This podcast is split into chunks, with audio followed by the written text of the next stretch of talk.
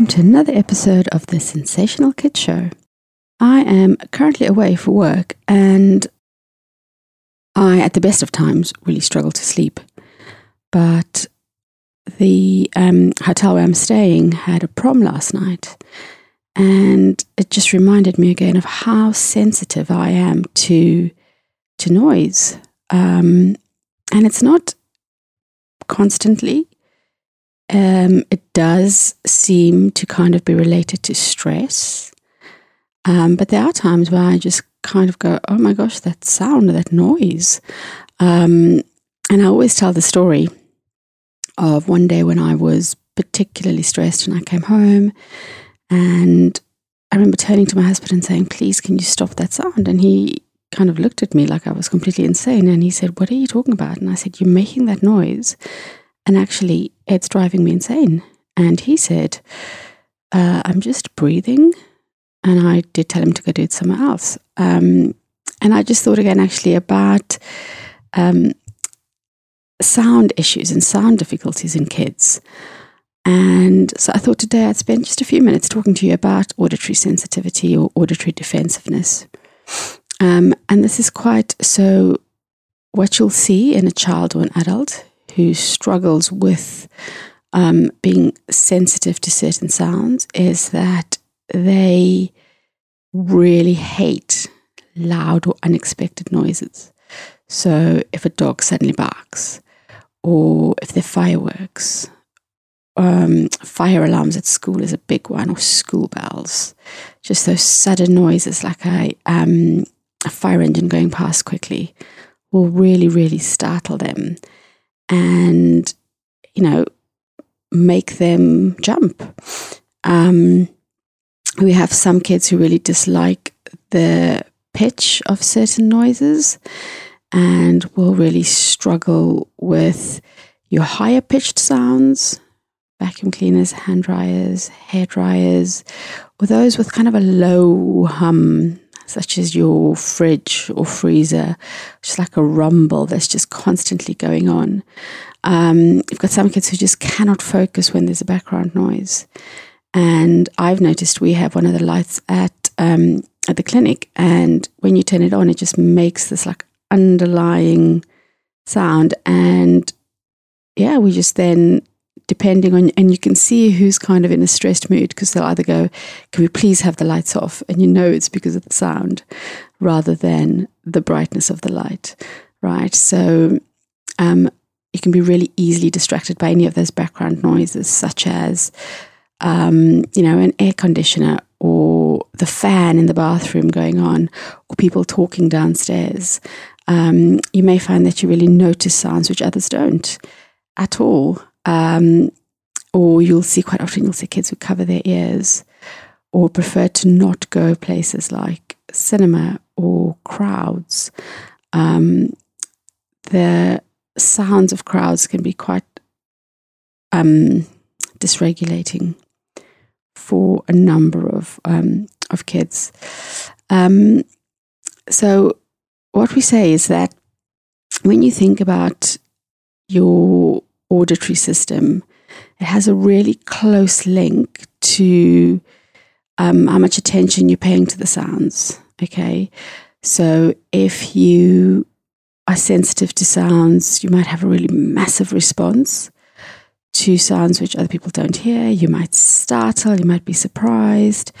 Um, you might also have a situation which I had when my youngest was. Um, in a class, and his teacher had a really differently pitched voice, shall we say, and he could not handle her voice. Um, and his method of coping with it was to do outside play almost all the time. Um, and, you know, we talk about our, our sensory system as keeping us safe. Um, and if you think about your your sound system, that is going to um, help you stay safe and it might trigger an automatic response, you know, that we call the fight, flight, or freeze. And that's just designed to keep you safe. So if you hear an unexpected sound, you'll jump because you think, okay, do I need to get ready? do I need to evacuate the room, for example, or do I need to do something about that sound or that noise? Um, so you are instantly alert if you hear different voices.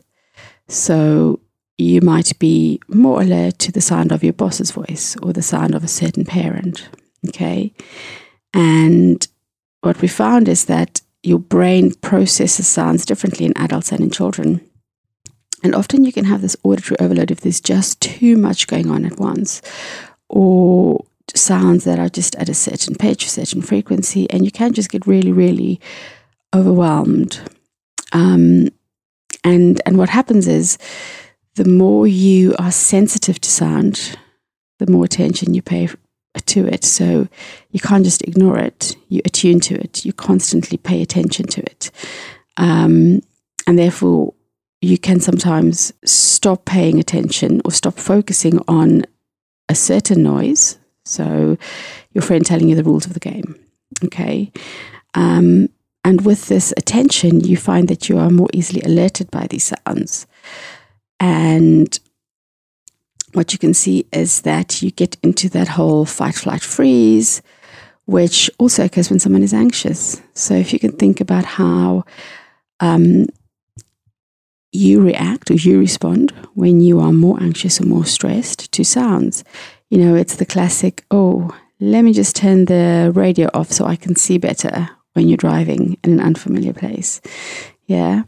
Um, we've all had that moment where you you um, you'll turn the radio off because you are lost. And what you find is that you are quite quickly overwhelmed by sounds. And that could just be that some kids find it very hard. Some kids might perceive it as being actually, as it actually being painful to them. Um, and we're all different. So, you know, what might seem to you as just a simple little sound could be really dysregulating for a child. Okay. Um, and things that you can do is to remember that when a child is saying that's too loud or I don't like your voice or they're covering their ears. It's not that they are trying to be annoying or naughty or that they are um, being rude. You know, that is how they are responding. So, some things that you might try in class um, or when you're going to assembly is some ear defenders. Um, or what we use a lot as well is some noise cancelling headphones. We always recommend the ones that go over the ears, so it encloses the ear. Um, and with the noise cancelling headphones, you can have them on without any music, and it just it will just dampen that sound. Yeah. We also say give kids that extra time, give them warning. So if you know that there's going to be a fire drill, let them know beforehand. Um, and talk them through it. Okay. Um, let them know if something different is going to happen. So, if there's going to be a singer in assembly, or um, you know, if they if there's going to be loud music playing, for example, or if there's going to be cheering on sports day, just give them that warning beforehand. It's also really useful that when you give a child instructions, is that you do it in a quiet area um, away from the general noise. Or if you've given the instructions once to the whole group, you go back to the child afterwards and you say, Right, can you repeat the instructions back to me so I can see that you're aware of, you know, the instructions? Um, also, again, a lot of schools have implemented silent bells, so you don't have those loud bells going off all the time. They um, have also implemented having, you know, things like really noise absorbing flooring, noise absorbing um, curtains or wall coverings. And that just helps when you need to be in an environment where you need to be working and focusing. Okay. Um, something also that we do a lot of is heavy work. Now, I spoke about this in the episode about proprioception and providing a child with heavy work before they're going into those noisy, stressful situations is is going to be really useful to them because it's just going to help them prepare and help them feel better able to cope with the noises that's coming. Okay.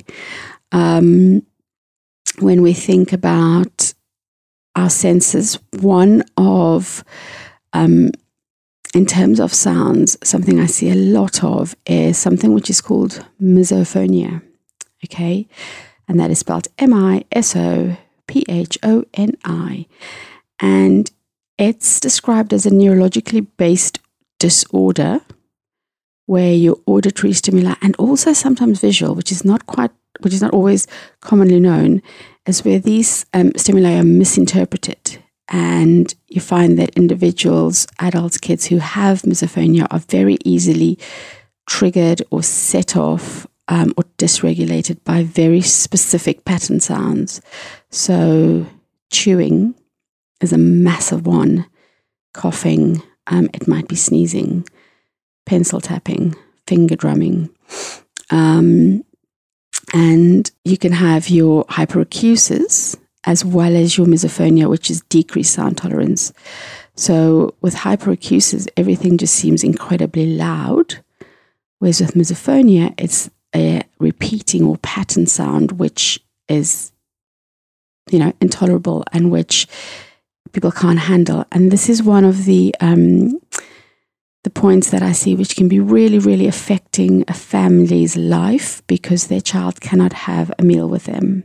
Okay, they cannot bear the noise of chewing um, or eating, for example, and and so what they're saying is that when you have these noises, it triggers this massive overreaction in your in your limbic system. So that's where all your emotions are in your brain, and therefore these um, this auditory stimuli, that auditory input, is going to cause a, quite a big emotional response. And what you find is that you, um, these kids will feel angry. They will be disgusted they'll be incredibly scared. The fear response is massive and just generally out of control, really dysregulated. Okay. Um, at the moment, there is no specific treatment, as far as I know, um, for misophonia. And so, again, what we say there is having a really rigorous, really personalized, individualized sensory regulation plan in place um, with all of those strategies is going to be really helpful for the family and for the child. Okay, so th- things you can do at school is to say, okay, you can have a different place to have your meal. Um, you don't have to sit with the rest of the class or the rest of the school, um, and and just little things like that will just help that anxiety level, will just help that whole fight flight response and know that actually, okay, I don't have to be in that situation. Okay. So I just wanted to say a little bit also about that um, misophonia because it is something we see quite a lot of. Okay. Um. So that was your auditory sense um, just a little bit about auditory defensiveness, really. Um, when we talk about your auditory, so remember, we talk about modulation and we talk about your discrimination. So you can have real difficulties with your auditory sense if you are struggling to discriminate the sounds. And if you're interested, I can do an episode on auditory discrimination difficulties um, in the future. But for now, have a lovely day. Enjoy doing what you're doing. Remember, you can connect, achieve, navigate, and be kind to yourself. Okay.